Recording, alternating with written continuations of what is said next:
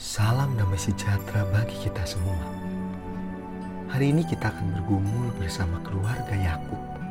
Kiranya kita bersama-sama dapat belajar sesuatu yang berharga dari pergumulan keluarga Yakub.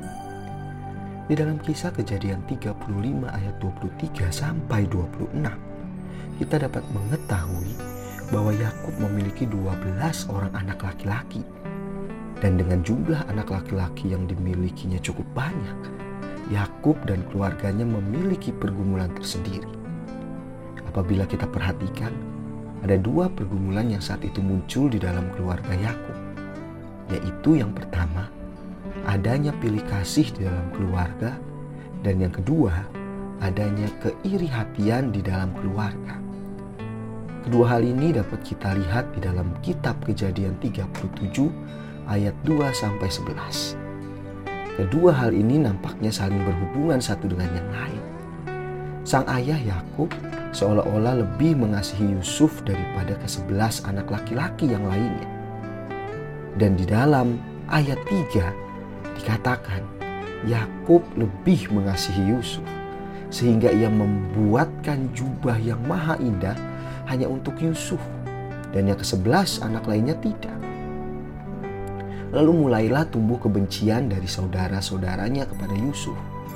Kemudian saat Yusuf menceritakan kisah mimpinya perihal berkas gandum, matahari, bulan dan sebelas bintang yang sujud kepada Yusuf.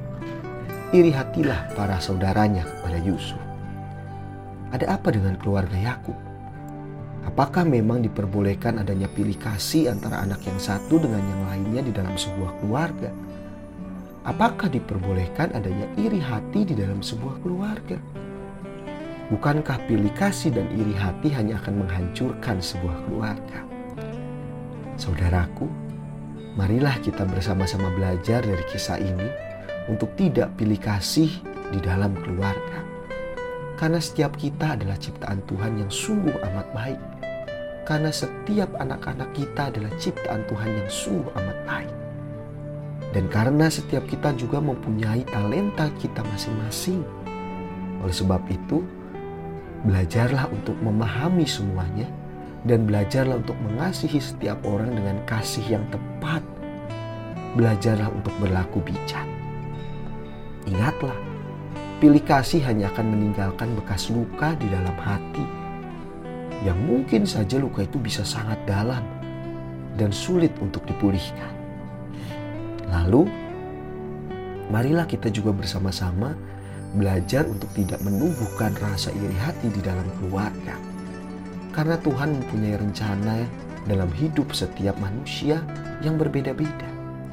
Karena keluarga dibentuk berdasarkan kasih, bukannya iri hati. Oleh sebab itu belajarlah untuk senantiasa menjaga hati dan pikiran kita dari godaan untuk iri hati. Ingatlah, iri hati hanya akan menggelapkan mata seseorang untuk melakukan kejahatan. The Lord bless you and keep you.